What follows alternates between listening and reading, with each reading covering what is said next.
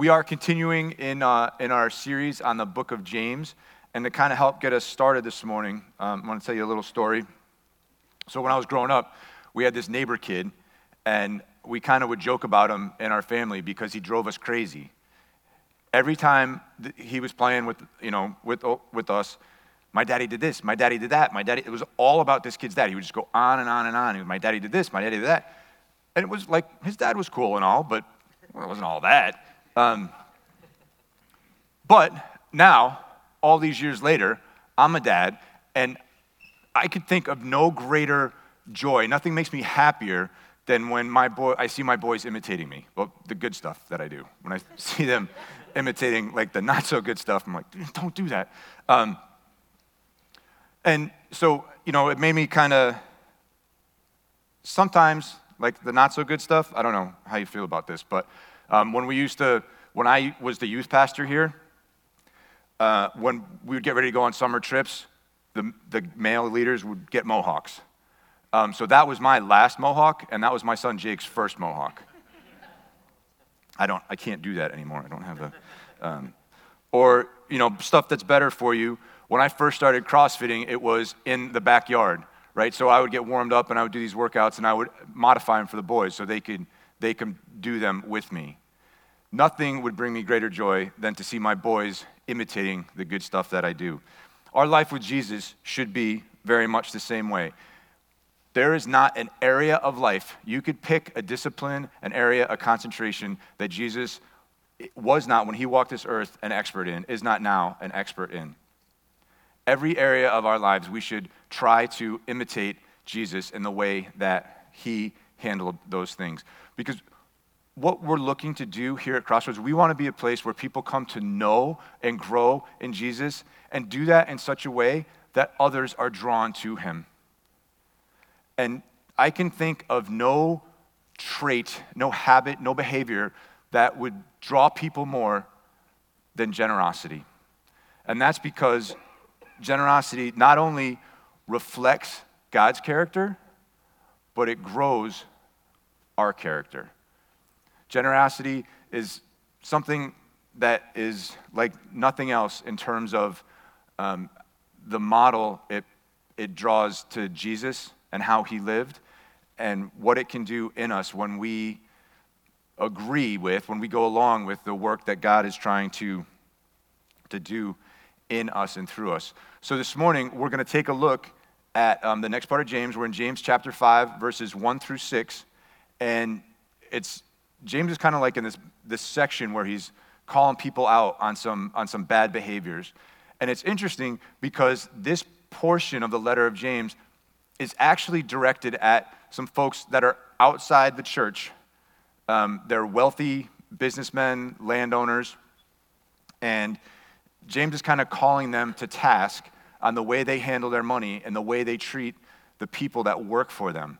And at least as I was reading this, and I was you know, learning that it was addressed to these people outside. Well, why would James include that in this letter to, to a church? And it suggests that it's for a couple reasons, but it's primarily so that those faithful within the community who were kind of suffering at the hands of these, these wealthy guys who were a little bit underhanded in their dealings would feel supported and encouraged and know that the God of the universe is for them and that those who struggle financially um, those who are having a hard time making ends meet, they actually have a special place in God's heart, and therefore they should have a special place in our heart. So we're gonna um, we're gonna jump in here and we're gonna read these first six verses. Now listen, you rich people, weep and wail because of the misery that is coming on you. Your wealth is rotted, and moths have eaten your clothes. Your gold and silver are corroded. Their corrosion will testify against you and eat your flesh like fire. You have hoarded wealth in the last days. Look, the wages you failed to pay the workers who mowed your fields are crying out against you. The cries of the harvesters have reached the ears of the Lord Almighty. You have lived on earth in luxury and self indulgence. You have fattened yourselves in the day of slaughter. You have condemned and murdered the innocent one who was not opposing you.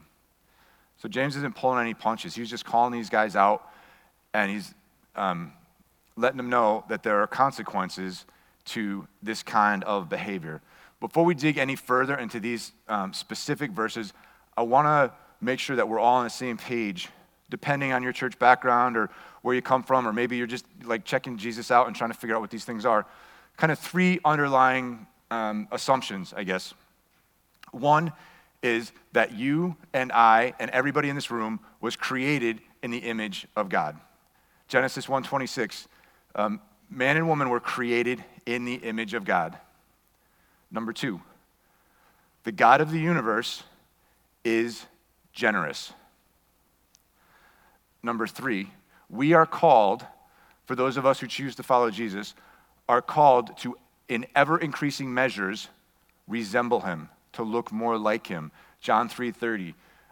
He must become greater, I must become less. Right? As we walk the road of faith with Jesus, we want to look and act and think and do more and more like him and leave kind of our old ways, our old ways behind. We were created by God. We were created in his image. His image is one of generosity, and that we're supposed to increasingly grow in his image. Okay? Got those? So, as I was looking at these verses, they were kind of, um, we're going to look at two of them and use them as the, uh, a vehicle to look at the dichotomy of greed and generosity. And the, the first one is your gold and silver are corroded. Their corrosion will testify against you and eat your flesh like fire. You have hoarded wealth in the last days. So, the word corrosion, a couple of things. He says your gold and silver are going to corrode. Gold and silver don't corrode, right? That's why they're so valuable. What, what that's telling us is that the people that James is addressing have held on. They've like grabbed this money. They're sitting on this money and not doing anything with it. It's collecting dust. That in God's eyes, the intarnishable or untarnishable, intarnishable, has become tarnished. That's how, that's how much stuff, how many resources these guys have, and they're not doing anything with them. The other interesting thing about the word corrosion and the original language that this was written, it kind of has a double meaning, right? It, the damage that can do to metals. The other meaning is poison. And as you look at these verses in their entirety, James is calling out the attitude or behavior of greed. Greed is poison. If we think about what greed is, Greed, greed says a couple of different things. Greed says that there's a finite amount of stuff, of resources, of money in the universe, and that in order for me to have more, I have to take it from you. Greed says that more is never enough. No matter how much I have, it's still not going to be enough. There's still going to be something eating at me that needs more. And, and the last thing that greed says is that I'm entitled to more regardless of who you are or whatever, I'm entitled to more. So greed is just insidious. And the, the, the concept of greed, it will do, it will do a couple of different things to us. If there are a finite amount of resources in the world and we're kind of on our own to go after those resources, it pits us against one another. If I need more, if I want more, I'm going to have to take it from you. Completely the opposite, completely antithetical of all of Scripture.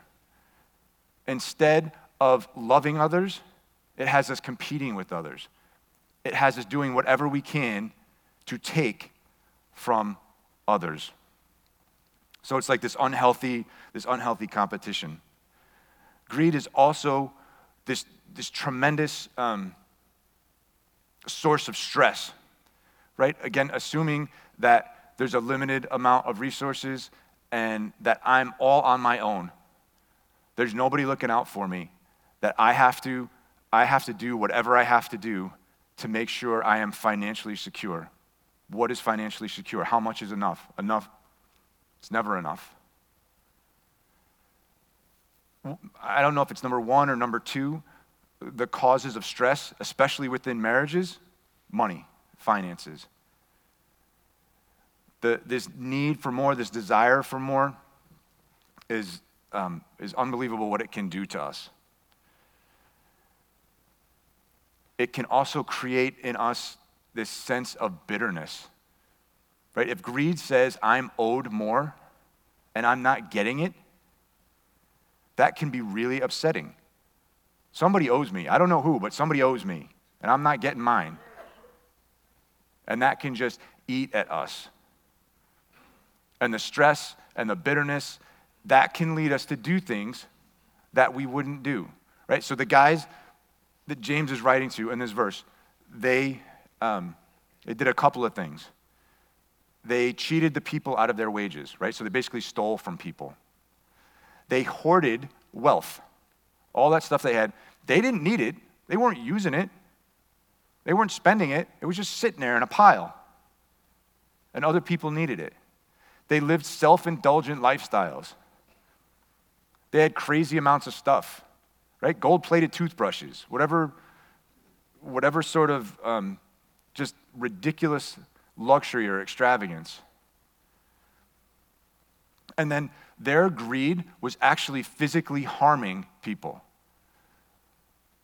The, the folks who were working for them depended on their living paycheck to paycheck, just like many of us do. And people were dying as a result of the greed that these guys were holding over people. So, greed is a poison. What we can, what we can take from this is, as we look at the, um, the, next, the next verse, is the polar opposite of greed is not, is not poverty, but it's generosity. And I'm using the latter part of verse 5 4 kind of as a springboard to, to fill out this conversation that we're going to have about, about generosity. The cries of the harvesters have reached the ears of the Lord Almighty. So the harvesters, they were day laborers. They would go into the marketplace and they would sit and hope that somebody would come and hire them to work for the day, knowing full well that they might not get paid because of who these guys were and the way they cheated their workers. But if they had any hope of making some money for their family, providing for their family, they had to show up and risk working a full day and not, and not getting paid. And they did it anyway. So James includes this verse in there because he wants those folks to know that the God of the universe hears their cries, that he cares about their plight. And what's really cool is that phrase, the Lord Almighty. In some translations, it says the Lord of hosts. And that phrase, Lord Almighty, Lord of hosts, is a depiction of God at the front of the angel armies of heaven legions and legions of angels. So God intervenes in the plight of the poor in two different ways. The first is ultimately and supernaturally, God and the angels will bless those who are struggling who are in a tough financial situation because of things that other people have done to them, whether it's circumstantial or, um, or just flat out theft. And ultimately, Jesus tells us in the book of Revelation that he's going to right every wrong. Right? So James wants these people to be encouraged to know that the God of the universe, the Lord Almighty, the commander in chief of the heavenly armies, has their back and he's going to take care of everything. The other way that the God of the universe provides for those in needs is through other people, is through you and through me, through generosity. Biblically, the idea of generosity kind of unfolds in, in a, a, couple of different ways. Um, first and foremost, we see people giving to those in need, those who don't have. Second, we see um, generosity being expressed for the effort of the increase in the expanse of the gospel. And finally, we see generosity being expressed to people like Paul and Peter, who were the messengers who were carrying the gospel, who were working for the gospel.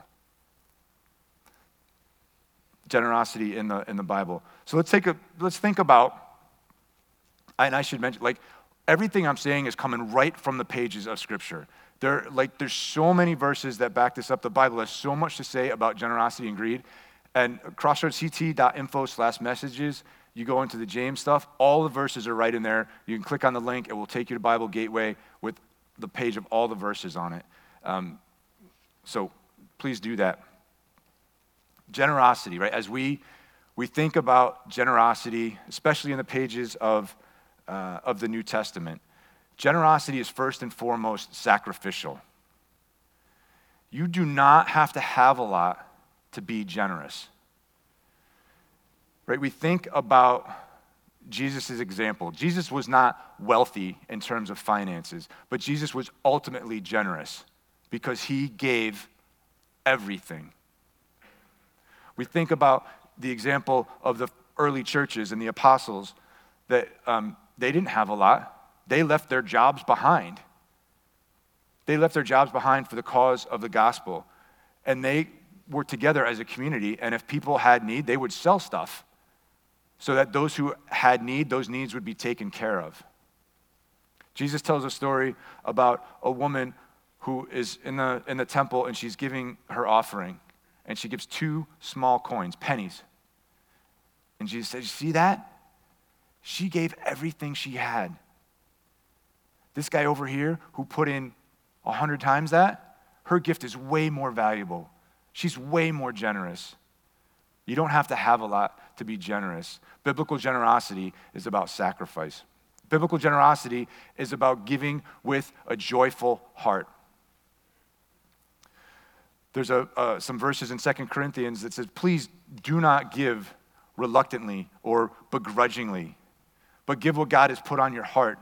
Give with a joyful heart. Gail and I were talking this week about some of the stuff on the news, and um, Michael Cohen's uh, testimony and stuff, and he made a statement. Um, he said, uh, and whatever, I'm not pro Trump, I'm not anti Trump, I'm just, this, Gail shared this phrase with me that Cohen's, and it just stuck with me. He said, Mr. Trump did generous things, but he's not a generous person. Right? We can, we can do, we can perform acts of generosity without being generous. If our heart is not joyful, if we're not excited about the ability to give a gift, okay, you, you gave, you, you, that's fine. But true generosity, generosity that's modeled after Jesus, generosity that will draw other people to Jesus, is done joyfully. God puts something on your heart, and you're like, thank you, Jesus, for prompting me. Here it is. Biblical generosity should be sacrificial, should be joyful, and we should do it confidently. God has given us everything, right? Even the, the ability to generate wealth. I think it's Deuteronomy 8 18. Even that ability is a gift from God. Going back to that same passage in 2 Corinthians, if God prompts us to give something, He's going to give us the ability to do that right? Whether it's on the back end, we give that gift and then God fills that, or if it's on the front and He's like, Here, I'm giving you this, but I want you to give it away. We can and we should be generous confidently because the God of the universe has all of the resources at His disposal that He wants to flow through us to other people. The other thing about biblical generosity is, is this is that those of us who have over and over and over and over again, Scripture tells us that we are to share with those who have not or have less. The first church, like I said earlier, they sold what they had and they put their money in a pot and they said, let's just let's make sure everybody's got a little bit rather than some of us having a lot, some of us having a little. And as we do those things, more and more, we resemble Jesus. So, generosity here at Crossroads. We have five statements, um, our values, the things that we ask mission partners to commit to. The second one is that we would live generously. The statement reads I will give God the best of my time, talent, energy, gifts, and the first fruits, 10% of my financial resources it's important, right? We've made it a priority. One of the five things that we hold as, as a value that we would be generous people, that we would live generously in a way that attracts other people to Jesus and the things of Jesus. Let me say this about the 10% number. The, the Bible, especially the New Testament, has way more to say about giving sacrificially, about giving everything that you have, about giving from your heart, and about giving joyfully than it does about 10%. 10% is the Old Testament um, guideline, it's the Old Testament command, and it's affirmed by Jesus. Matthew 23 23. Jesus affirms the concept of giving 10%. But I, I personally don't like to talk about 10% for two reasons. Right? If you're just starting out on this journey of trying to explore what it means to be generous like Jesus, it can seem overwhelming. 10% of everything that I make, that's, that's a lot of money. On the other side of that, for those of us who have been trying to, trying to live like Jesus for a while, we could mistakenly view that as the end game. 10% is not the end game. Right? Our, our goal should be to give whatever it is God puts on our heart. If it's 11%, if it's 15%, if it's 20%, if it's 90%, whatever it is that God puts on our hearts to give, that's how we should give. So, really practically speaking, um, these are not my thoughts. Uh, the, the three P's of, of generosity, of giving, priority, percentage, progressive, uh, come from a guy named Andy Stanley. Andy Stanley has kind of said some goofy things recently that you may or may not agree with. I don't agree with everything he says, everything he teaches, but I think he's right on when it comes to the stuff that he teaches um, about, about giving. Our giving, our generosity should be a priority. When we sit down and we look at our finances, how we give should be the first thing that comes to mind. It should be the first line item on our budgets. Practically speaking, it should be a percentage. And if you're just starting out, doesn't necessarily have to be 10%. Right? Art, we want our, the trajectory of our lives to be generous. 1%, 2%, whatever it is to get, to get started, but get started. And then the last part should be progressive as we go through time, we should be asking God, what is it that you want me to give? We should be checking in with Him. God, I started giving at 1%. Should I be giving more? God, I just got a bonus. God, I just got a tax return. That we would, we would check in with God on regular intervals. Set a reminder on your phone. It should be a priority. It should come off the top. It should not be a leftover. It should be a percentage. Pick a set amount so you know that's how it's going to that's how it's going to work and it should be progressive. We should continue to look at it on an ongoing basis. So, I encourage you, you know, when we were receiving our offering to give to the work of God here at Crossroads. That's one thing um, that you can and you absolutely should do. If you call Crossroads your home, I would encourage you that um, Crossroads should be one of the first places that you look to give to the work of God. And I realize that coming out of my mouth sounds self serving. Um, and let me say this about that. As long as God wants Crossroads to be here, as long as God wants me in this role, um, He's going to provide for us. I don't, um, this is, this is going to sound harsh. It's not meant to sound harsh. I don't need your money, right? God God wants your money because it's attached to your heart. God wants you to be generous because it reflects his character.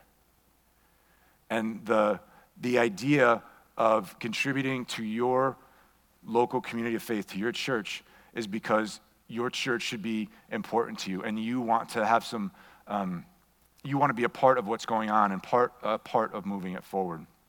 GCECUSA.org, that is Grace Community Education Center. That's the school that we partner with. Uh, that's Pastor Giram and his staff, and the kids there that um, are clothed and, and fed and kept safe and taught about Jesus because of the generosity of people here at Crossroads and a handful of other people outside of Crossroads. Bridgeport Rescue Mission is one of our, um, one of our partners right down the street in Bridgeport that we live here in Fairfield County, which is one of the craziest places in the world because it's got one of the highest income per capita in the world, and then right down the street are people who live, way too many people who live below the poverty line. And so we partner with the Bridgeport Rescue Mission not only because they provide food and addiction counseling, but um, they provide resources to folks who desperately need it. And I put Compassion up there. Um, Compassion is an organization that encourages you, just like we do at GCC, to sponsor kids who are in areas in need. Um, our little girl, Elda, is in Guatemala, and we've been sponsoring her for, for years. And she sends us letters and communicates with us, and it's a great, it's just a great way to give to the work of God. All right. So, where are we? Um,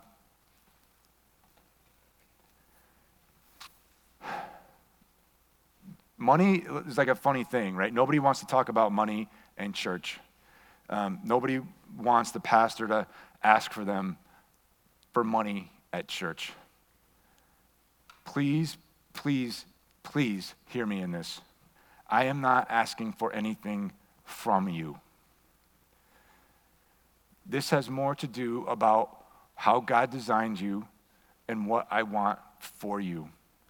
I want you to live life to the full. I want you to experience life abundantly. The life that God had planned for you. And generosity is a key piece of that. Um, I'm going to ask the band to come back up here as I'm, as I'm wrapping up. I want you to experience the joy of giving somebody a gift. I want you to know what it's, what it's like to be able to draw somebody to Jesus, that somebody else might experience the love of Jesus through your generosity. I want you to experience the blessings of generosity. Right? God, Jesus tells us that we should store up for ourselves treasure in heaven. And the way that we do that is by being generous. There are blessings that come with generosity that I want you to experience that outside of generosity, they will not happen. I want each of us, I want each person in this room to move from a mindset of, of fear and scarcity to one of joy and abundance. And that move is possible because who God is and the things that He promises. And the Bible tells us that every promise of God in Jesus is yes and amen. I want that for you. I want you to be able to make that move. I want you to experience those blessings and that joy. And in so doing, we acknowledge Jesus' example of generosity and we reflect it in ourselves. Generosity reflects the character of God and it grows our character. Let's pray. Lord Jesus, thank you so much for the example that you set for us. We thank you for the gift of your word that tells us how dangerous greed is and how it can eat at us and destroy us like a poison. We thank you for your word that reminds us that generosity um, is what you call us to. It's the example that you set, and it's what you have for us. Lord Jesus, we may, be, may we be the kind of people who live generously, who live for others. God, when you bless us, that we would just be a conduit, that we would be a funnel, that those blessings would flow through to other people who are in need. That we would give to the advance of the gospel and that we would give to those who work at the advance of the gospel. Lord Jesus, we thank you that the resources of the universe are yours and at your disposal and that you would choose to share those with us. We don't give to pay you back. We could never pay you back. We owe far too great a debt. We give because you gave first. We give to honor you. We give to imitate you. We give so that other people might be drawn to you and experience you. Lord Jesus, we love you and we thank you.